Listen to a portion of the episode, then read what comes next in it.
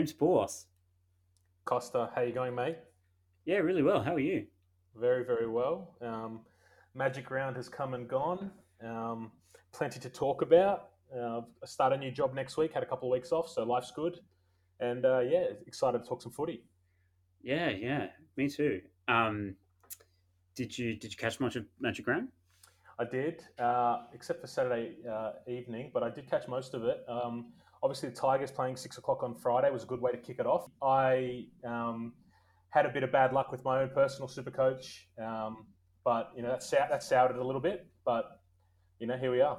So, so what happened for you? Because I've got, I've got a, a, tale of woe that I'm going to regale our listeners with. Who yeah. they're not going to want to listen to it, but I'm going to tell yeah. them. That's right. I thought this might be a bit of a dark pod, uh, so I, I, came prepared. Look, I ended up getting, uh, I think, 1070, but that was trying Holy to chase. Shit. Yeah, I was trying to chase a head to head, so I, I depotted Cleary. So I had Cleary as captain, so that cost me 220 points. Uh, so look, the reality is I probably would have got 1270.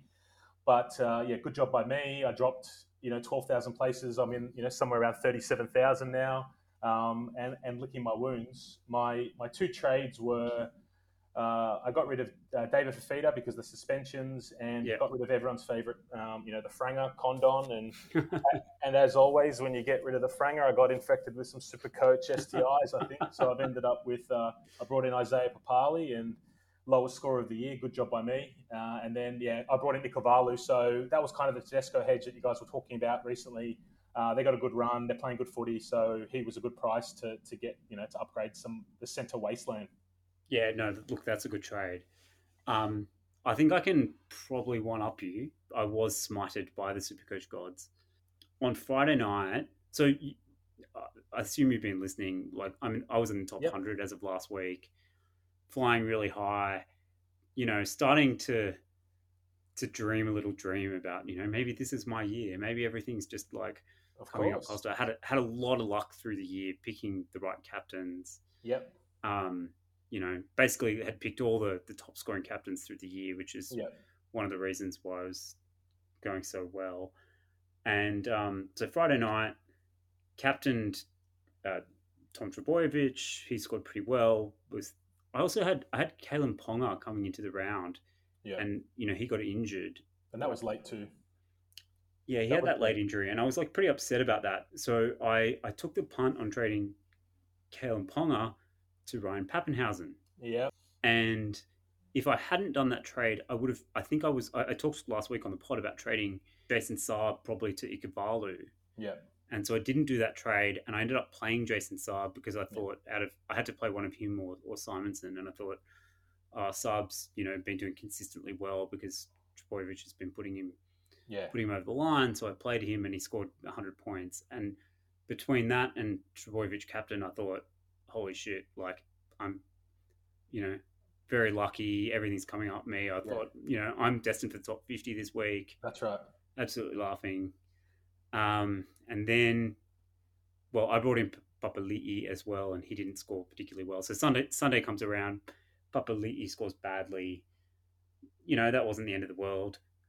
Then Papenhuyzen, you know, that first try assist in the first five minutes, I'm thinking, here we go, 200 points are coming up. And then, you know, they score back and he's just like on the ground. Yeah. It's been absolutely flattened by Fuimaono. Yeah. And um, suddenly I'm a bit worried and he gets, you know, he gets taken off.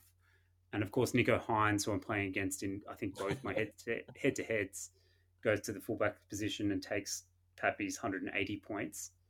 Yeah. So that's like a, what, 300 point swing in my head to heads. Yeah. And then Cleary. And then Cleary comes along. Obviously, as I said, I captained Trbojevic and not Cleary. And then he just starts. He was scoring points like, you know, like Mario collects gold coins. Oh, exactly. like, like you just couldn't keep up with how quickly he was scoring points.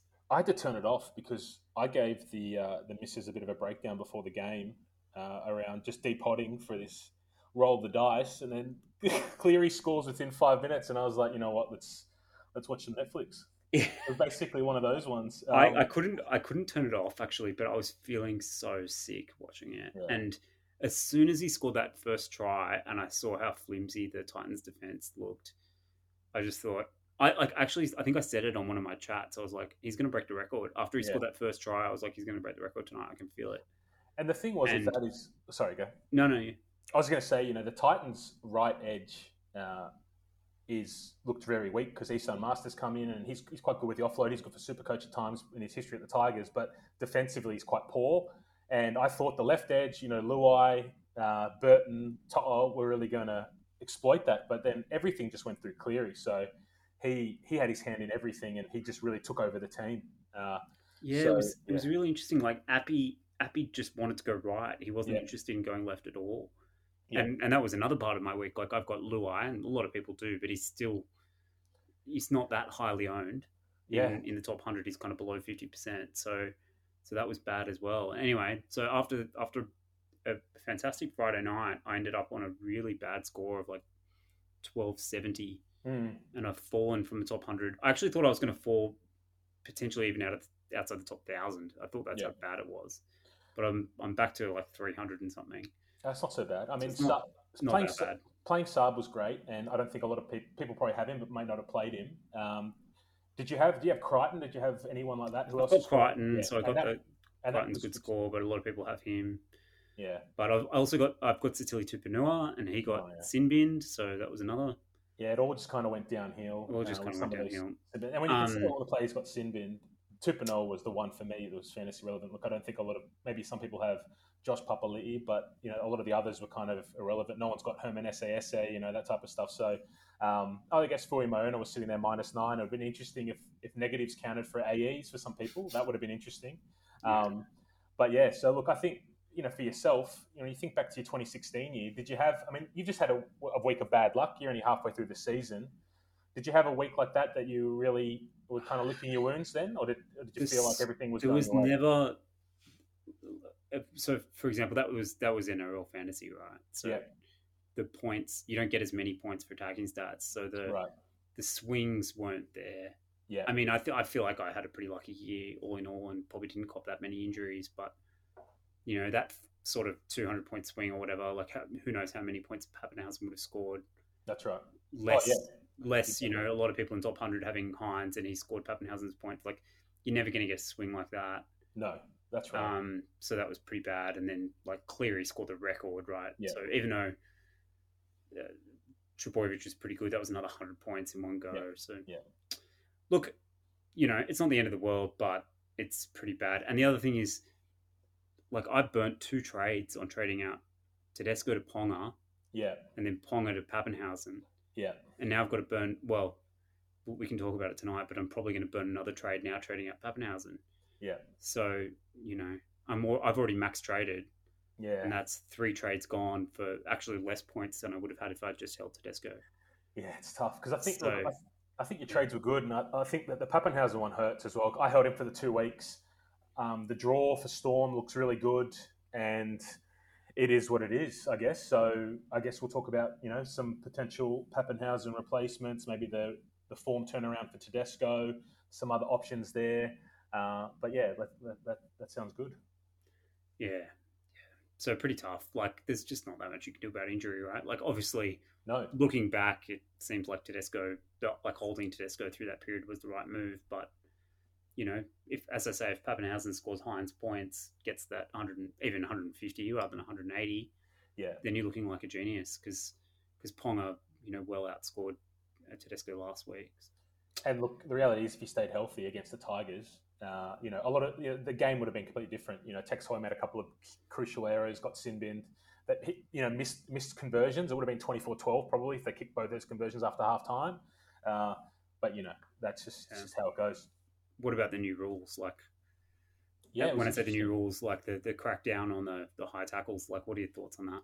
it's interesting one, right? Because in, in classic NRL fashion, if you know, just as an observer, they put a they put out uh, you know, ignoring the fact that it was probably late and you know people weren't consulted, they've put out this you know mandate that we're going to start binning head highs, and it just seemed like the NRL players decided we're going to really up the ante on the head highs this week. It's like they misread the memo because some of them.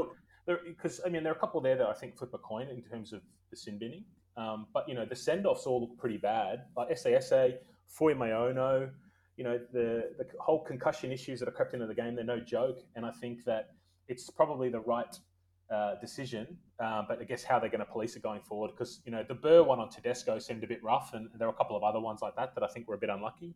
Um, but yeah, I think you know when you look at it from a super coach perspective, I mean, it's going to be very challenging to almost consider the judiciary record of players, or you know, like Josh McGrath would never feature in your team, basically, even though he's so Josh, yeah.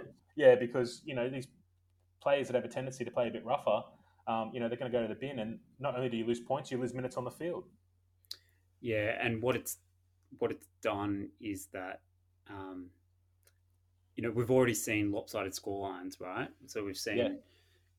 you know, the good teams flogging the bad teams, getting on on momentum swings, and being very hard to to stop, and then suddenly you've got that situation, but then it's 13 or 12 or 13 or 11. Exactly. And that momentum swing is, you know, it's, it's, we saw with Cleary, it, it, it is relevant for Supercoach. Yeah. Like, I think if they, uh, if they continue the crackdown and they've been, and they're as harsh, harsh on it as they have been, or they were last week, then we're going to see, I mean, we're going to get players that, that get sent off or sin binned, and that's yep. going to suck if we've got them in your team. But you're also going to get other players from the opposing team that are going to score huge scores when people go on those runs. Yeah, and then you're going to have this extended suspension. So if you've got one of those players, they might be sitting on the pine for two to three weeks.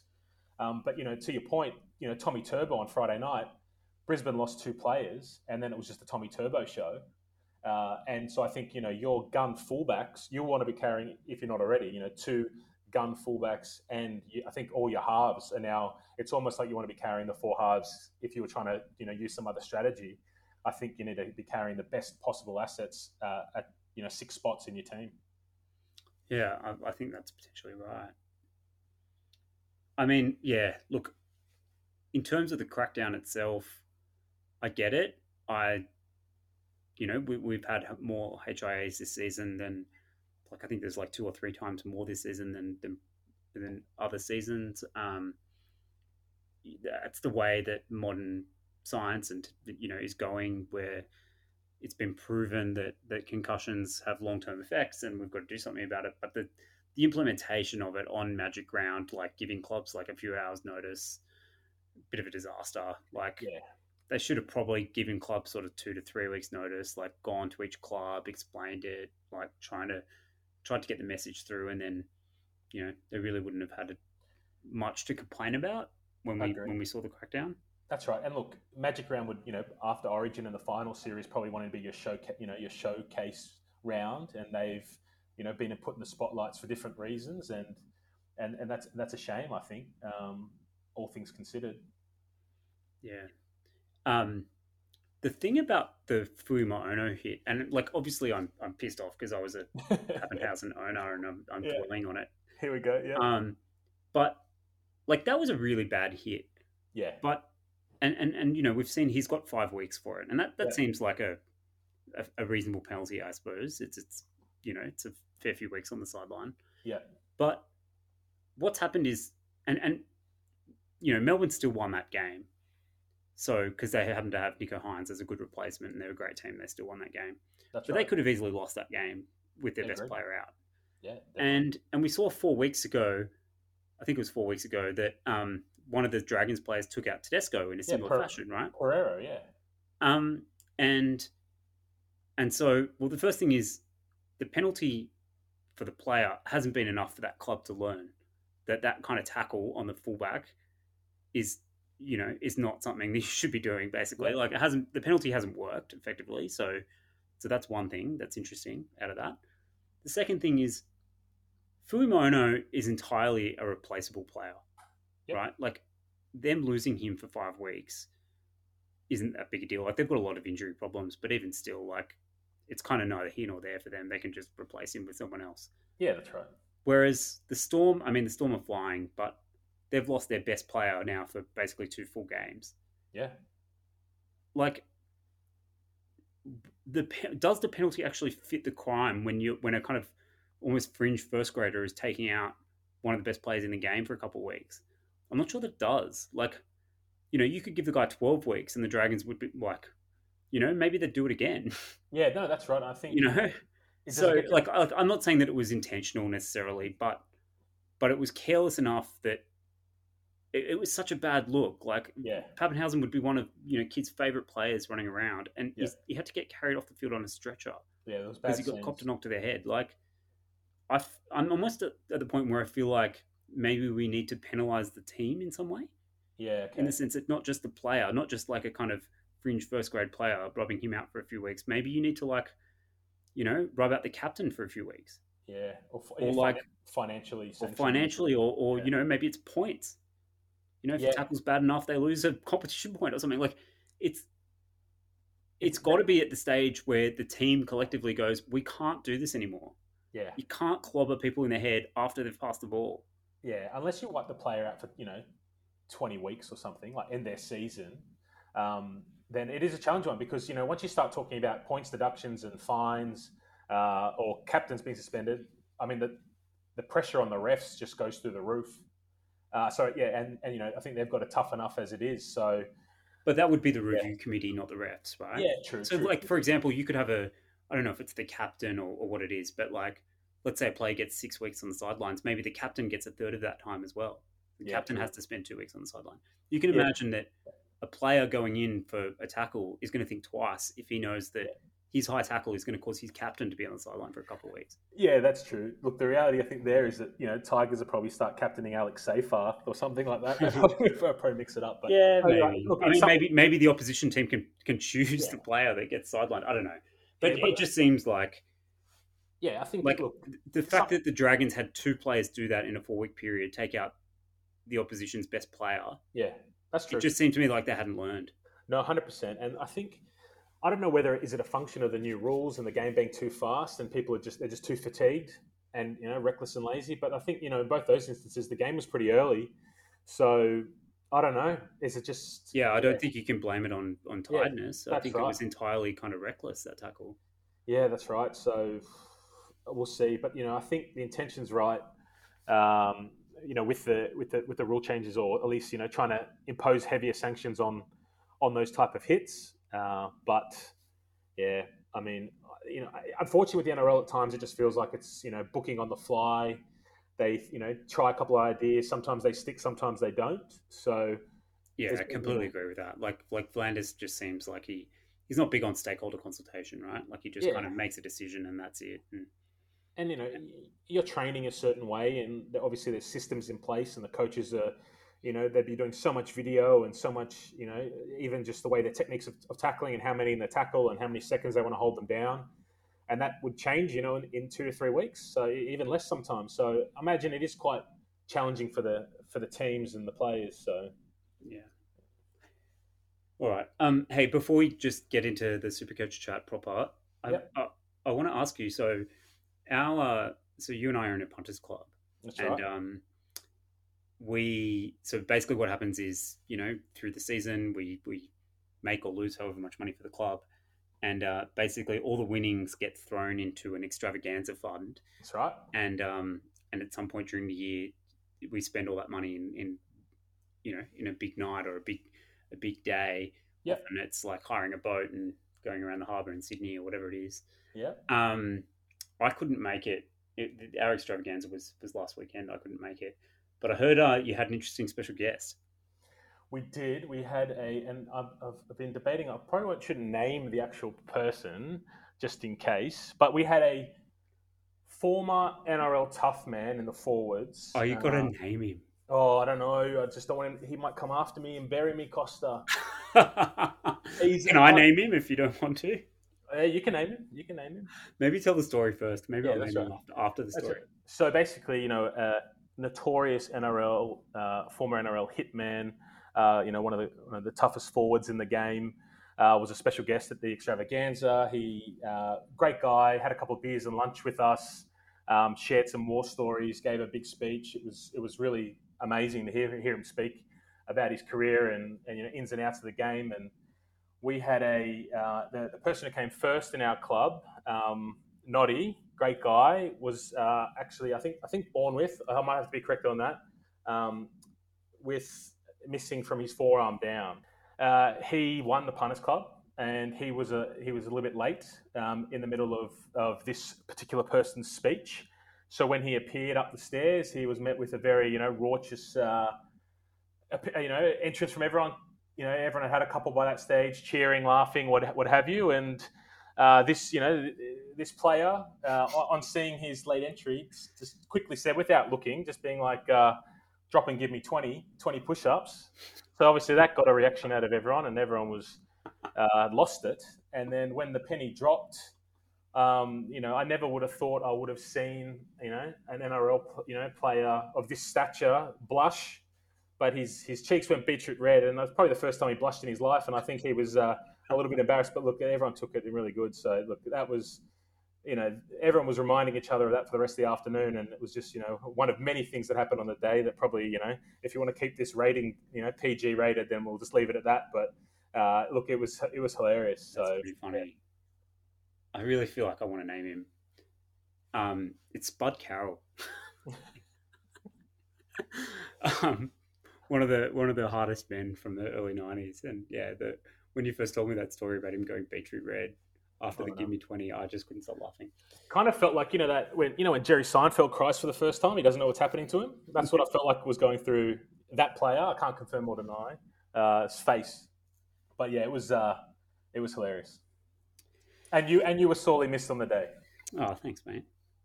Um, all right. So let, let's talk about um, supercoach a bit. I guess the big thing from this week is that because of all the the suspensions basically and there are yeah. some injuries as well that there's there's I guess there's some new players that have been named. Um, so there's some interesting selections that maybe create some opportunity. Um, so we can talk about a few of those things. You know, I, I suppose one of the big ones is uh, Nicho Hynes. So of with course. the Papenhuyzen injury, you know, Nicho Hynes gets another run at fullback. He's then you would think going to get the number one spot in round thirteen. Yep. When when we're assuming that Papenhuyzen plays Origin, which I think he will. I think Papenhuyzen will get the 14 jersey for Origin. Munster is potentially, well, Munster's out this week. He's sort of due for a turn next week, but they play on the Thursday night. And you'd think that Munster's a pretty good chance for him to miss that game as well, to be honest. Yeah, and just means... on, so I was going to say, just on that as well, there was, I read today, just this afternoon actually, that Papenhuyzen might even be in doubt for next week. Yeah, which, even, right. which, which even as well. That's even better for which even adds, adds more to this. Yeah. But even even if he gets the the five eighth job next week, like that's almost good enough. So he's, he's 580k now, so he's not cheap. But when you think about how much the the good fullbacks are, and he's scoring as well as any of those good fullbacks when he gets a run, and you can play him in your centre wing. Yeah, I think that it's hard to pass up. Look, I think that's right. I think the fact that you know, in Supercoach, it's all about flexibility at times. The fact that his dual position is amazing. Look, they've got a depleted Canberra side this week. They've got Brisbane next Thursday, and then they've got the Titans. Even without their Origin stars, Melbourne, like it showed on on on Sunday, they had no Grant, Brandon Smith, Munster. Didn't matter. They still put you know a million on. So I think Hynes is a pretty good play. Yeah, yeah. I, I think I think get him in. Like, yeah you know, Given maybe it's only for a few weeks, but if even if you get three weeks out of him, he's gonna. You think he'd score very well in those three weeks. He's gonna be. He's gonna make a lot of money during those three weeks. You can pretty much trade him to anyone. Yeah, I, I'm. I'm gonna get him in. Yeah, I think I'm looking the same. Look, from Papenhuyzen down, it's two hundred and thirty thousand. You're actually banking, uh, and you'll make money. And he's in a you know playing a position in a team that's going to score well. So that's that seems very good to me. Yeah, and if you're like me and you've got um, a switchy in the center wing. Yep. Um, so like uh, I've got Ben Trbojevic. Then you can trade Josh Curran to him. Yep. Which seems pretty good. Very good. So so yeah, if you've got some dual position players, there's there's some interesting trades you can do. So yeah, look, he's one of the most popular trades in of the week, and I, I think it's a good trade. So Papenhuyzen's out, Pong is out, which and Gutherson is sort of not performing all that well. He has he scored kind of his, scores have been down in the last couple of weeks. He's got a massive break even now. Yep. And what that's resulted in is a lot of people buying Tedesco back. Yep. Um, what are your thoughts on that? It's an interesting one, and I might have to change because I've told my dad to trade him in, but I'll get rid of. I'm changing that tune now because uh, Tedesco, you know, on the surface, yes, he had a hundred point game, but he has had a you know handful of of poorer scores, and that's the reason why people would have traded him out. Yes, he is cheap, but look, I think the reality is, and this is what you guys have been talking about over the last couple of weeks, is that the Origin period, uh, it's likely that he'll get rested, uh, and you don't, you know, that will be a key position in Supercoach um, that you'll have someone on the pine over that over that period. So I understand why people would be bringing him in, but I think you know it could be a situation that after this week, once he's you know missing for Origin and then possibly being rested, and I think you said previously they've got a lot of early games that uh, you know maybe Nicho Hynes, for example, uh, will be the better option. So I agree that if you're choosing between Hynes and Tedesco, I'd probably take Hynes at this point. Yep. Given that Hynes will play round 13. But given that Pong is out and Gutherson's not scoring that well and Papenhuyzen um, also out, and we've talked this this season a lot about, you know, just wanting to have two guns in that fullback slot at all given times. And Tedesco also plays the Broncos and the Raiders, and both those teams give up a lot of points to fullbacks. Even so, yeah, I, I think even a two week play is potentially worth it. And if you if you're getting Hynes in your centres, then you can get Tedesco as well. Yeah, and that's actually what I'm looking at doing. Oh, actually, that's a good point. So when you're looking at that way, and I guess look, sometimes I, I wear my head to head hat on. Um, but you're right. For overall, you have got Brisbane this week and the Roosters next week. Uh, sorry, the Raiders, Raiders next yeah. week. And you know, if if people are going to be holding Papenhuyzen, for example, uh, or or you know, yeah, instead of maybe even trading to some of those other options, which I think are just probably trades for the sake of it, you might gain enough ground if it becomes a bit of a semi pod uh, over that two week period, and then you know because the Roosters are you know they're fifth, they'll want to be pushing for top four. Maybe he does play the games. Maybe I wouldn't hold my breath, and he does have he's got Penrith and Melbourne in round fifteen and sixteen. Mm. So if he doesn't play 13, doesn't play 14, then he comes up against Penrith and Melbourne. Yeah. And then and then we'll have another break for Origin and potentially another break in round 18. So I think he's a sell regardless, but I don't like at that Origin period, but I don't actually mind the play of getting him for two weeks. The, the, the interesting question is so for me, I've got Papenhuyzen. I don't mind the play of selling Papenhuyzen to Teddy for two weeks. Yep. And then hopefully selling Teddy to say Gutherson in round 13 almost at price. Right. Um, and then riding Gutherson through that origin period. And, and Gutherson has a really good draw. So that makes sense to me, apart from the fact that I've already max traded and like I'm now spending my third trade at fullback in three weeks. well, However, if you had Gutherson, so the most the most common combination at the moment at fullback is Gutherson and Turbo. Okay. And I do see some people because Gutherson's got like 190 break even, Gutherson to Teddy, and then I assume you're going to sell Teddy back to Gutherson. Yeah. Given how bad that draw is, that seems like a bit of a stretch. Like if you haven't saved a bunch of trades, I'm not sure I'd be doing that. I agree. I think if you've got Gutho, you're holding him because, as you said, from round 13, Parramatta's draw opens up a little bit, and they're still playing, and they're playing good footy, and they have a tendency that when they win, they win quite well. Yeah, absolutely, absolutely. Um, he's looked really good to me, even though even in the last two weeks we hasn't scored that well. I think he's looked pretty dangerous, Gutherson.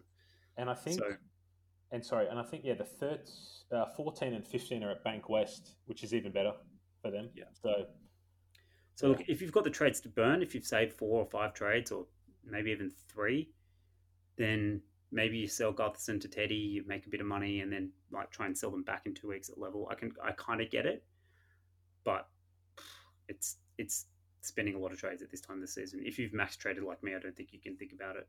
Yeah. The only reason I'm doing it is because I don't want, you know, I've got Papenhuyzen who's 900k or something just sitting there doing nothing. And actually, you're right. The fact that Nicho is is dual, I think, gives that a lot more flexibility. I like it.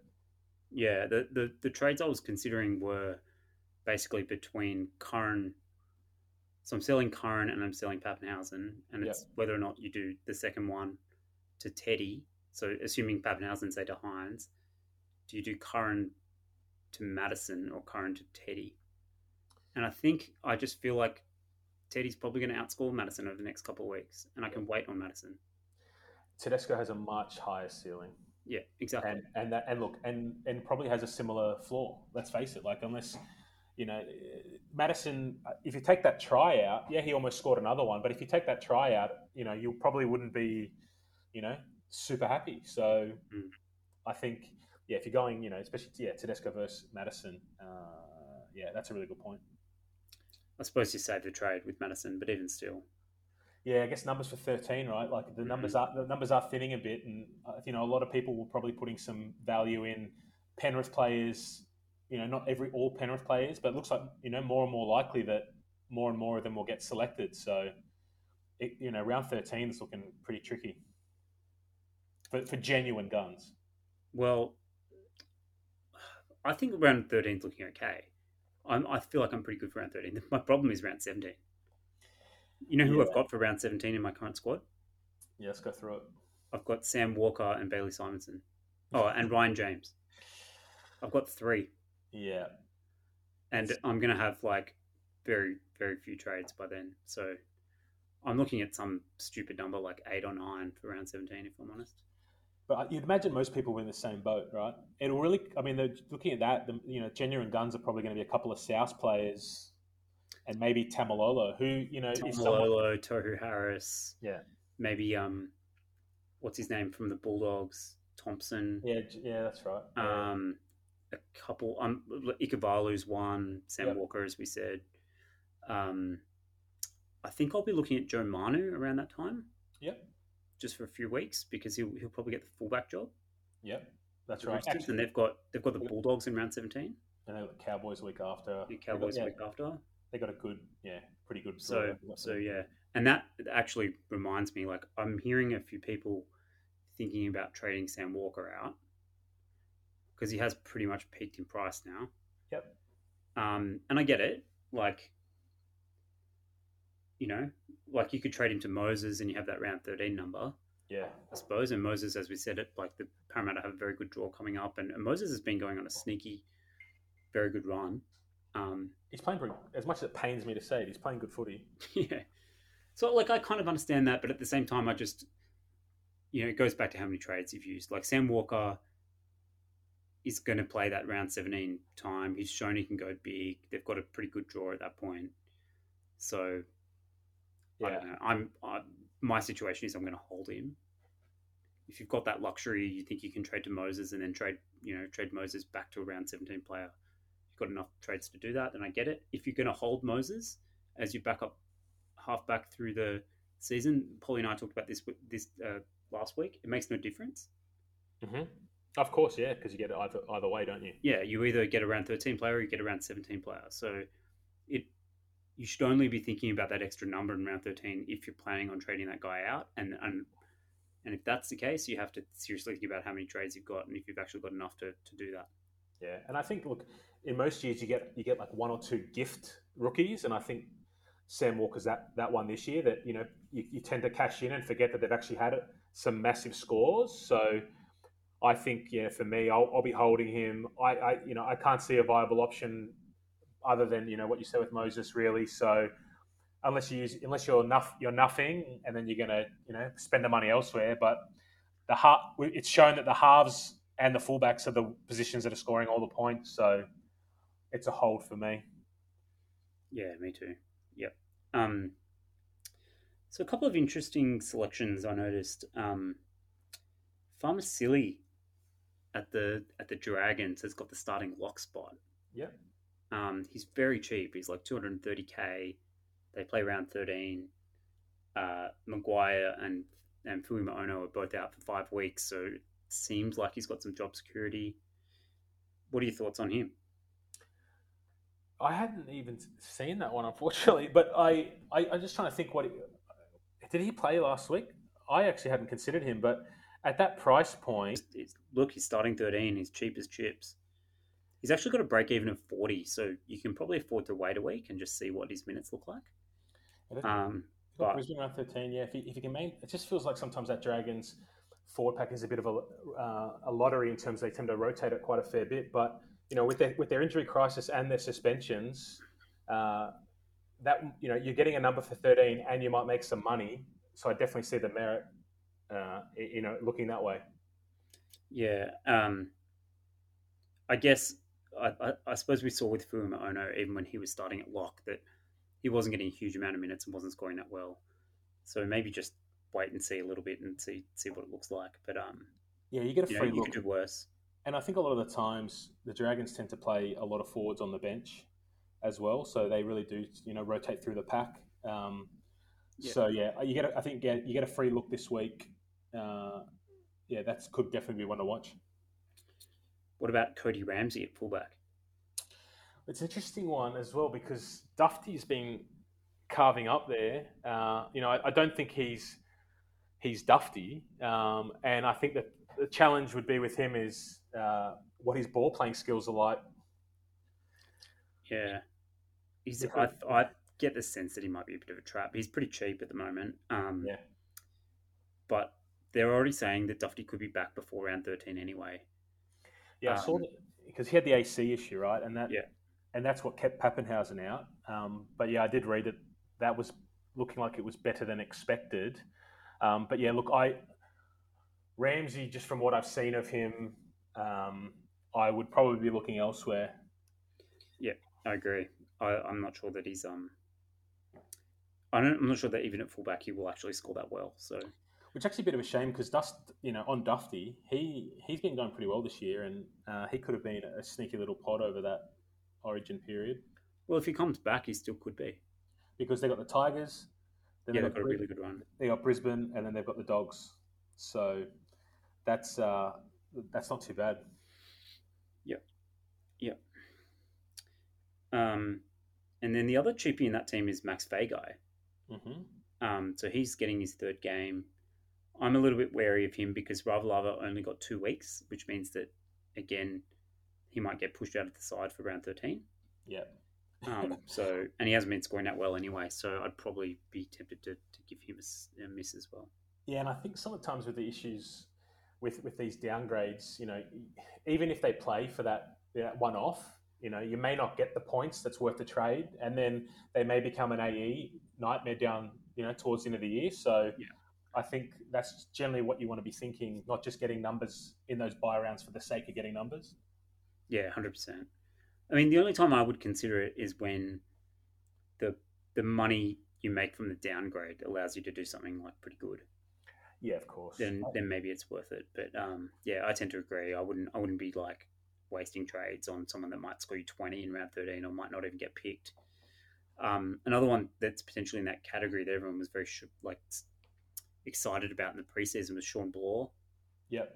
And um, I mean, he's only played one game, so you might you might get more game time as it goes on. But I've you know bench back rower, unless he gets that starting spot, I'm I'm not really very interested to be honest. Yeah, and even if he does start, it'll probably be at the expense of Garner, who'll come on anyway, and you know that impact. So I don't think he'll ever he'll be playing eighty minutes this year. He's one of those players, unfortunately for him, that he, he's a I think he's a gun in what I've seen from him, and he looks great. But you know he scored fourteen points on the weekend, so again, and and he'll he'll probably stay in the team for an extended period. So he he will become the eighty nightmare. Yep, yep. So you don't have him, you know. No, and you know, I, I did see the merit. A lot of people had brought him in um, when looking for that downgrade option in, in the second row uh, as someone who was likely to play and would possibly you know possibly play round thirteen. Um, but no, I, I've, I've I've been putting out fires left, right, and centre. So I, I wouldn't say I've had too many luxury trades so far. But yeah, I think I can see the merit in that. But just you know maybe give him a bit more time. But it probably won't. He probably won't be enough sample size by round thirteen anyway. Yeah, I mean, if there's an injury there somewhere and he starts, then he'll be great. But unless unless that happens, I'm kind of not that interested. Yeah, that's Um, right. Speaking of putting out fires, what are you doing with Josh Curran? Yes, so that was very disappointing because he was great uh, in the in the short short time we got to enjoy him. So I'll I've got a bit of flexibility as well because I can I've got Capewell as a dual. I've still got Campbell Graham sitting on the on my bench, um, who, who's out for a little while. Uh, so I was possibly you know if I do Papenhuyzen to Hynes, I could possibly do uh, Curran to Taumalolo Yeah, and, right. just- and look, even though he's he's lost a little bit of money, but you know he won't play Origin, and he does have that potential. And I, I need a couple of players just to tick over some of those scores. And you know if he gets a bit you know a bit of fitness under his belt, I think he could be a bit of a sneaky pod. So Taumalolo. yeah, Yeah, absolutely. Oh yeah, look, um, people are going to stay away from him because he doesn't play round thirteen. So Yeah. and, yeah, and I, I, like that. Um, and And again, I'm- like he's one of those guys. He's going to play round seventeen. Our numbers for round seventeen are terrible. So Yeah. if you think about it in terms of like a collective number for the for the buy rounds, he's a he's a good option. And the way I look at it with that is, you know, I miss, I've kind of missed the boat on Pangai, and um, now I'm a bit, you know, not really convinced with what I've seen in patches from him. He's had a couple of up and down scores, so I guess I do I leverage it up, going does Taumalolo score more than Pangai? You know, 17 versus 13, and and he might. So even though the prices are probably maybe similar-ish, I think that's that's the way I might go. Yeah, I can see that. Um, just on Curran, so I've heard that he's probably back around that kind of week fourteen period. Okay, yeah, Um, and he's still he's about 390k. If you've got a deep squad and you feel like you can cover him, I think he's a pretty good hold. Yeah, agreed. The only I guess the only issue is like when he comes back from injury, does he go straight back to that starting spot, or does he, you know, if if the person that kills it in that spot, do, do they take it from him? Yeah, and the tricky thing with that is you got to remember he was benched on the weekend. That's he right. got he got lucky with a try, and uh, sometimes you know Supercoach can be deceiving because he was great great for Supercoach, but last week against Manly, he made four or five errors just taking hit ups out of his own line, and they were pretty they were unf- you know they were good tackles, but they were they were pretty telling, and I think that's why he might have been benched. So he may not walk back straight back into that. Uh, Yeah. starting role. So, like, well, he had already lost that starting role. So, Exactly. there's something to consider there. Um, and you know, it is a long time to hold a player, even though he would play, you know, 17. But you know, the Warriors won't have players in Origin, so you know, might be.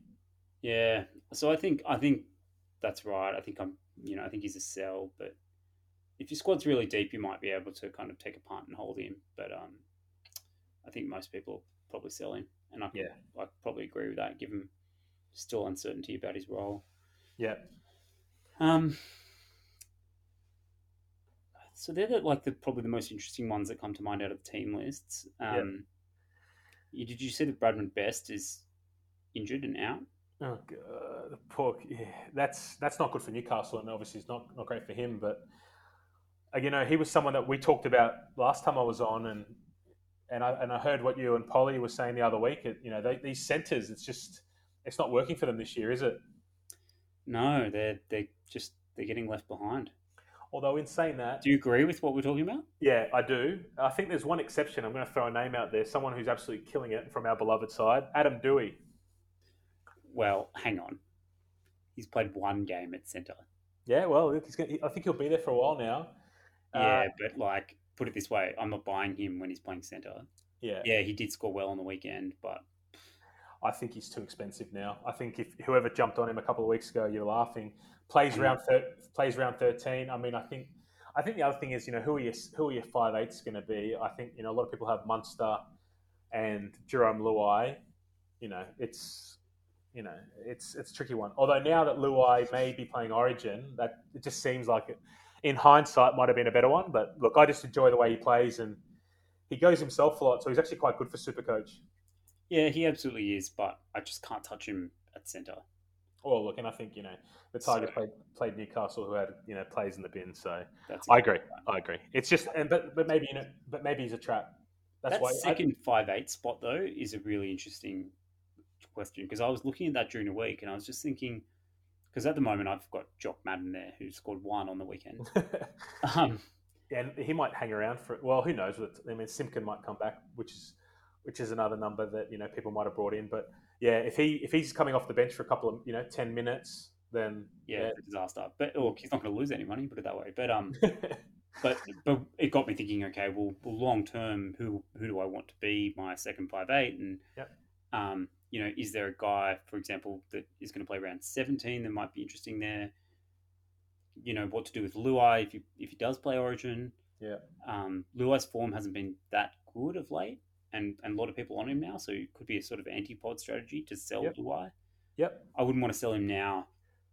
You know, if he does, if he well if he doesn't end up getting picked for Origin and he's around thirteen player, it'd be a bit sad to sell him now. So you've probably got to wait, even though he might lose a bit of cash between now and then. Yeah. But yeah, just it got me thinking a little bit. There's not a huge amount of options. Um, if Cody Walker doesn't get picked for Origin, and and then you you know you make the punt that he won't get picked for Origin three, given that he wasn't picked for Origin one, then he's an obvious pick because the Bunnies have a, an amazing run between between the Origin periods. But if he does, it doesn't leave a lot. You know, Munster will be Origin. Um, Luai won't play round seventeen. Um, and there's not a huge amount else. There's I, a lot of people, I guess, have Josh Schuster. He's Yeah. I, he's got a very good draw. I think he's a pretty good hold if you can if you can hold on to him. The only other guy that kind of piqued my interest was Kodi Nikorima. Yep. And plays around 17, obviously. Yeah, plays around 17, has a pretty good draw around that period. Good little pod, has the goal kicking. So he might he might join my team at Yep. around 14 or 15 maybe. Well, he's 6% owned. He's averaging 71 for the year. Uh, Yeah. He, you know, he's top five at the moment, uh, I think, in terms of at least, oh, that's in averages. But yeah, he's he's a good one to have. Um, I've still got Connor Watson there, who I'm just going to hold for thir- till 13. But yeah, that second one is is interesting. Uh, I think you're right with Cody Walker. It is interesting with what will happen for Origin because I think that five eight spot is is up for grabs. I, I'm not I'm not convinced Luai will get it, but then I'm not convinced Cody Walker will get it. Not convinced Jack, uh, Jack Wighton will get it. So If I had to bet, I'd say Cody Walker's going to get it. yeah, I think the the Luai hype has been kind of media driven, and I haven't heard anything that the Fittler's said that makes me think that Luai's actually going to get picked. I think he likes Cody Walker, and I think he'll play Cody Walker there. yeah, I Um, agree.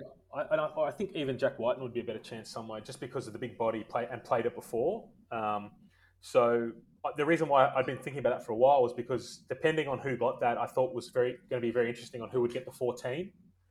Uh, because I wasn't, you know, if if Cody Walker and Cleary were the halves, then Jack Wighton's probably your 14, and then Papenhuyzen may not have even made Origin. I think so.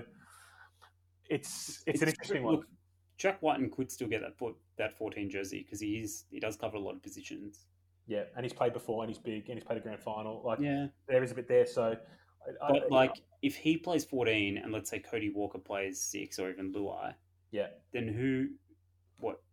I suppose that's a world where Jarome, sorry, not Jarome, where Brian To'o plays cent, uh, plays on the wing, and and yeah, Turbo Turbo plays in the center. Yeah, with okay, maybe. It's it's going to be interesting. That's what I think, and I think you know once that first team's announced, uh, it will.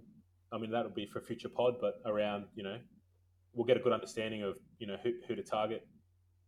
What are your thoughts on Watson and Barnett?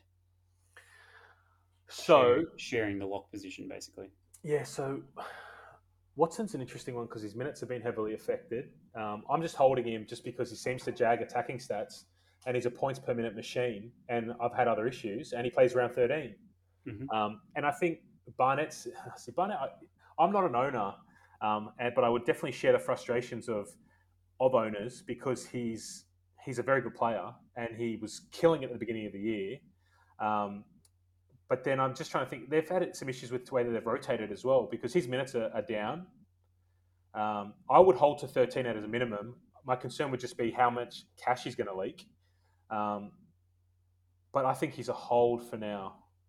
Yeah, so that's the position I'm in. Like I've got both of them. I think you're right. Like Watson's scoring well enough that he's not going to lose amount like much cash, so you know you can hold on to him. Uh, Barnett's a bit more of a concern. Like I kind of thought about, you know, do you trade Barnett to Madison or something like that? But I think we're so close to Origin now that you just hold on, right? And you you, heap, you, you hope that he drags sort of fifty odd And I, and and think scores well in round thirteen. and I think because they're both playing 13, I don't know whether Madison uh, could this could be coming back to bite me, in the, you know. But I just don't know whether he would outscore him significantly, outscore Barnett significantly enough in that round to warrant the trade. And you know, maybe Madison goes on a bit of a run afterwards, but I think um, I think that would be a bit of a luxury at this point. Now that you've come, Yeah. you've come this close, I completely agree. and, and and all it will take is a little shift in the Knights, you know, the way that they're going, that he may you know stay on the field for much longer now. Yeah. Yep. Hey, so who's your second hooker? At the moment, Simpkin. Right. So I've got- I've- playing. Yeah, I've got Jayden Brailey, uh, Yeah. who I think is just set and forget for the rest of the year almost. Um, Yeah. I, I, I just can't, given what he's averaging, I mean, it's, it's hard to just, you know, justify unless there's an injury or something else, you know, that stands out. You know, if, if he was playing different weeks to say Reed Mahoney, you know, maybe you could do that, but whatever.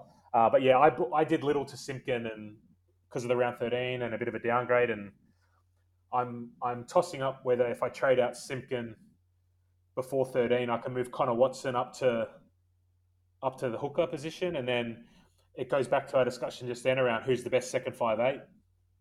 Yeah, okay. Because again, looking at the hooker position over the buy period, I was at a bit of a loss. There's Hmm. there's no obvious round 17 guy that plays that is a good hooker option that I can see. It's actually a real wasteland. So then it was like, well, do you just get? Well, I- mean, I've got Watson and, and Brailey there, and as I said, I'm not going to not going to trade either of them out before round 13. But I could move Watson down to five eighth, for example, Yep. and then look to get in, say, Reed Mahoney Yep. round 13 and basically hold Reed Mahoney for probably the whole season because he's looking like a keeper as long as he doesn't play Origin. And the only other guy really that, that is even vaguely interesting at hooker is um is Harry Grant, who's you know he's going to miss a lot of games over Origin. He's not really a consideration until about round 19. yeah, and he's always going to have that timeshare with Brandon Smith, and there's so many points to be shared in the Storm lineup. So the one thing that's very good about Reed Mahoney is that he had that concussion affected score, Yeah, exactly. and then he only got 45 on the weekend. So he's, you know, he's 534 and has a break even of 117. So, you know, yeah, he's going to be very cheap in two weeks' time, right? Right in, in time for that good run that the, the Eels have. And then maybe you just hold Reed Mahoney and Brailey for the rest of the season. and you Like get, maybe, you know, very late you trade one of them into to Harry Grant that's right. You get round if, if you 13. can. you get round 13 coverage and you get it over the buys uh, over sorry over that over that run so and the price is good the only other one that i would look at is maybe jazz Tevaga if if the Curran injury um, gets him starting and playing big minutes because he's down to 370 and he's dual so you know that's probably more of a dart throw but you know he's yeah, I mean, he's always been absolute dynamite if you get the minutes, but he just Yeah. Nathan Brown doesn't seem to like him that much. He, I feel like he only got minutes last week because of that Curran injury, yeah so I probably wouldn't look at him. Well, I wouldn't look at him before round thirteen in any case, but agreed um, until he gets kind of week after week, sixty minutes, yeah definitely I'm not really interested. Um, Actually, Reed Mahoney's a good shout. I'm actually that's getting me excited. Maybe I just I just I'm not I just do not like Parramatta, so I try to. and then I've, yeah, no, that's why I felt bad because obviously I feel like I you know killed Isaiah Papali'i there. So so I murdered him. Yeah. Of course, he got the lowest score of the year. well, he played 50 odd minutes, right? Which you know he has been rotated a little bit. So I think you know David Fifita had a high break even as well. He's out for the next you know little while. Maybe Madison, but I'm sure he'll come good again. I'm not, I'm not too concerned. That's just one you just you know try to forget about. Yeah, yeah. So yeah, the hook is a bit of a wasteland spot as well, particularly over the origin period. So yeah, And it's interesting because Hooker, you know, historically has had some must-haves, and you know, generally two or three people that you you would pick. You know, Cam Smiths and your Damien Cook. So mm, uh, it has, you know, like I said, I look at Jayden Brailey, and I think sometimes, you know, people look for a reason to get rid of players, and there's no reason to get rid of him. yeah, yeah, that's exactly right. The only the only thing is whether like there are some sort of interesting players waiting in the wings that I think could be really good if there's an injury. Yeah, The one that comes to mind is Cade Cust. yeah, So if Lachlan Croker for some reason gets injured, Cade Cust is now basically bottom dollar. mm-hmm. and he will suddenly play big minutes and be very very good. I really rate him as a player. So um, you know, so there is possibility if there's if there's injuries that some guys will come come out of the woodwork and maybe fill some holes for us for, for round seventeen, yep. um, or even round thirteen, depending on, on what happens. But um, yeah, at the moment it's looking like a bit of a wasteland. All right. Um, so we might move on like to captaincy options for this week. It's a bit of a it's, it's actually really tough this week. There's unlike last week where there seemed to be a plethora of options. This week it's a little bit harder. Have you got any? Who's your eye on for sort of vice captain. Yeah. captain. I think if you have Tedesco, you would probably be looking at Tedesco this week against Brisbane. I think he hit, you know, had a had a great game last week. Um, they're playing at, you know, SCG seems like a good option. It is interesting though as well because you could definitely VC him if you still wanted to go someone from Penrith because they played before them. Um, otherwise, What about Hynes against the Raiders? Well, yeah, this is what I was just going to say. If I think it looks, look, it's likely. Well, I'd say it's almost definite. I'm going to go Papenhuyzen or Hynes. So I think, given I'm just trying to think of the makeup of my team now, I think Hynes is definitely a great shout. I mean, the guy got 180 last week, so you know, you know, he can. He has the high scoring potential. So And without Munster there, he'll probably kick goals. that's right. That's right. So yeah, that's an extra. That's that's the added benefit as well. And yeah, the other game. Look, Penrith have South and Manly. You know, you Tommy Turbo, who's been great over the last couple of weeks. They got Para at Bankwest. So. Um, Yeah, Yeah. I probably wouldn't be going near.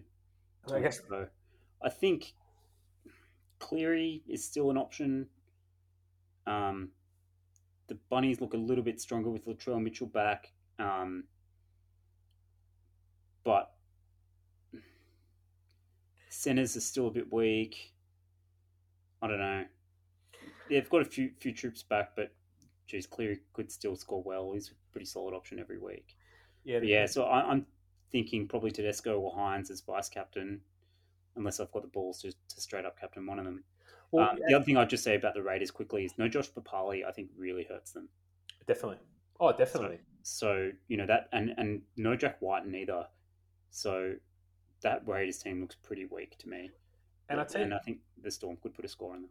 and I tell you the benefit about what you're proposing. You know, if you get Hynes and Tedesco and you play Hynes at the centres, you know, if, if people are looking at him only maybe in the fullback role or whatever, is that you can VC Tedesco and captain Hynes. Whereas, you know, if if if people have them only at fullback, they won't be able to do that. Yeah, they'll, have, they'll, have, they'll have to vice captain or captain the other. So um, that does add a bit of added, added flexibility and the benefit, I guess, of Hynes being available at centre for some people. So Yeah, it's just think- a question of whether you've got. I mean, I'm I've actually got Ben Trbojevic, so and Manly play late, so I'll be able to sub in. I think Ben Turbo for someone, so so that VC loophole would work for me, even with the Roosters playing reasonably late. yeah, that's right. So I might, yeah, I might VC Teddy in either captain Cleary or Hynes. and there's been so many injuries and stuff.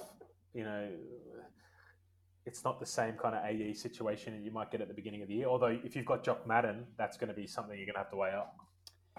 Yep, that's a problem. Uh, I just can't. I'm not going to sell him just yet because, like, No, now that he's like in and around the team, maybe he gets a little cheeky spot for round 13. yeah, hundred percent. You know, Maybe there's an and, injury, or Yeah, maybe and- like even in the middle of the game, if someone gets like a HIA or something, he he gets thrown in there.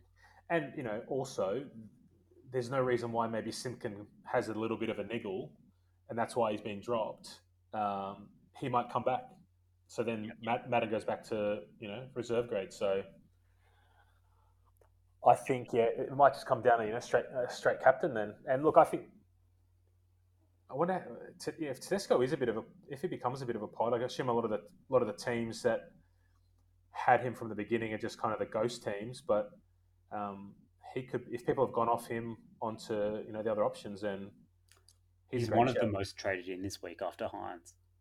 Mm. So, but I think he still will be a, a relative pod, even even given that. But yeah, people, a lot of people are trading him back in. And I have to say, just on Tedesco, like last week, they finally looked like they'd got the me- the memo and they were giving him the ball again. Yeah, Like up until last week, and maybe it was just because they were playing the Cowboys and the Cowboys, you know, getting a bit more space or whatever. Not a great team, but like he was just getting the ball in his hands again and looking dangerous. Whereas yeah. for the last whatever it is, four or five weeks, he's just looked like just so starved of the ball. So maybe maybe he will score well for the next few weeks. Oh, look, I Um, think and I think Brisbane's. A, I mean, it's a, it's a great matchup. I think, obviously. Yeah, yeah, agree. Oh, Albert Kelly. that's, that's. I mean, Kevy loves uh, keeping a consistent half pairing. Um, This that guy is like one of the great like he's one of the best players to watch, right? Like like from back in the day, he's just one of those guys that's got like so much skill. Hundred percent, and he, obviously he, you know, I think he went to the UK. He was Man of Steel, maybe 2017. So you know, you know, t- absolutely lit it up over there, which you know a lot of players do. But he, it's been interesting. He kind of only recently signed. I assume Karmichael Hunt's got an injury or something, but because uh, he obviously came and went. But I was kind Yeah. of hoping he'd be bottom dollar, but I, I had a look and he's like 300k. yeah, Um, he's dual though, and he will play round 13, like theoretically, if he holds onto the spot. I know So, that. Uh, You know, yeah, it'll be interesting to see how he goes over the next couple of weeks. definitely. I just know that Brisbane have got an absolutely putrid draw. But you know, in funny enough, saying that your your boy um, Asako, he seems to be fixture proof. So Uh, Um, I don't know about that. I'm not. I'm not going to play him for the next couple of weeks. well, they've be got riding my pine They against got- the Roosters and the Storm. We've got Rooster Storm, but then you know you get the thirteen, and hopefully things do pick up from there. But yeah, it just he seems to score, find the line even when they're getting pumped. And um, my boy Ikabalu is uh, doing the things that I expected him to do. Yeah, so I uh, I jumped on that shout from the other week. Um, Oh, did you? After listening to me? well, you know, I have a war story of Ikabalu, whereas last year I had that famous. I think it was the game before they were playing in Brisbane. Funnily enough, uh, I had Brett Morris, and he he did his hamstring or something in in the warm up, and he was a late withdrawal. And then Ikabalu scored five tries on his wing. Did you have So- No, I had Brett Morris. So that's and I was just Oh. sitting there, sitting there, seething all night about that was the wing. That was the you know obviously that was the that was going to be me. So I you know the when you guys were talking about it last week, uh, you know it, it reminded me because his price was so good. I think not I, only I really wanted to get him in last week, but just you know the trades got away from me. I would have done Saab to him, and in the end, it Saab outscored him. But um, Well, I think one of the best things you guys were talking about was that he is the, he is the bit of that Tedesco hedge if you don't if you don't have Tedesco, and that's what I had last year with Brett Morris was that I didn't have Tedesco for a long time. Who's catching the passes on the wing? You know, so who, who's throwing the passes that they're catching on the wing? Tedesco. So it's a good little good little hedge on if you don't own him, how to you know benefit from some of his points. Yeah, right. All right. Um, I think we should wrap it up. But just Yep, before we go, a couple of things. Um, so the uh, I've talked to you about the Turbos Hammy Cup, right? Yes. So that's the podcaster league. So Yep. the the league filled up by all the guys that are in the various podcasts. Yep. That league is now second Wow. um, out of the I don't know what it is, twenty odd thousand leagues going How around. So um, very strong league. I'm still coming dead last in head to head. I've won one head to head match. Um, but That's I'm unbelievable. I've dropped to about third in overall points. I just give a shout out to Tim um, from that league. He's the oh, what's his alias? The I think he's the Shady Lurker, Mm. um, and he's his team is the Philly Army, and uh, he's now thirteenth overall after a Wow. massive sixteen hundred points last week. So he's actually also in our searching for Corey uh, unlimited group, and he's now leading that as he would be in thirteenth rank overall. So Wow. well done, Tim. Well done. That league, that overall league, uh, sorry, that that um, unlimited group. Can I just say, so there are, and again, I want to put this down to you know how, how good this podcast is. There are sixty eight people in that unlimited group, right? yep. And of those sixty eight, there are sixteen in the top thousand. Wow. So roughly twenty five percent are in the top thousand, which is the top one percent overall. Wow. and what nine in the top 500 That's amazing. so pretty good standard i'm coming 333rd and i'm eighth so yeah, that's very strong. know. That's amazing. That's four, uh, four in the top 120 I'm, I'm, you know, and I compare it to some of the ones I'm in. I'm obviously clearly hanging out with the wrong people. So, um, but no, that's great. Well done to everyone. And yeah, hope, hopefully, uh, hopefully the luck, you know, not the luck, but hopefully, you know, it all continues. hopefully yeah well thanks for coming on the show again No, my pleasure. Happy to be here. Love the chat, and uh, and good luck. Um, thanks mate it can only get better right That's it. Like, you know, you know it. i've been pretty down on supercoach this week to be honest like i Yeah. usually i'm like you know, thinking about trades all week and like listening to all the podcasts and just kind of vaguely obsessed with it. And this week I've just like taken this big break because I'm on. Sunday was such a down day for me. It was really it was dark. It is incredible how much you know something like this can can uh, you know take over. Uh, you know your day on Sunday night, and the Sunday night's the worst time for it to occur. So exactly. Um, but look, you know, it's in just, some ways I think it was a good thing because it made me. It's like when I was in the top hundred, and you know, I was getting I slightly over obsessed. I, I think. Yeah. Um, and now that you know I've had that bad week, I've had kind of taken a bit of a break from it, and like you know, actually talked to my girlfriend a little bit. well, look, it's one of those ones. I think, to be honest, like the trades were, were sound, the decisions were good. It was just that some other players went better. Uh, you can't control that.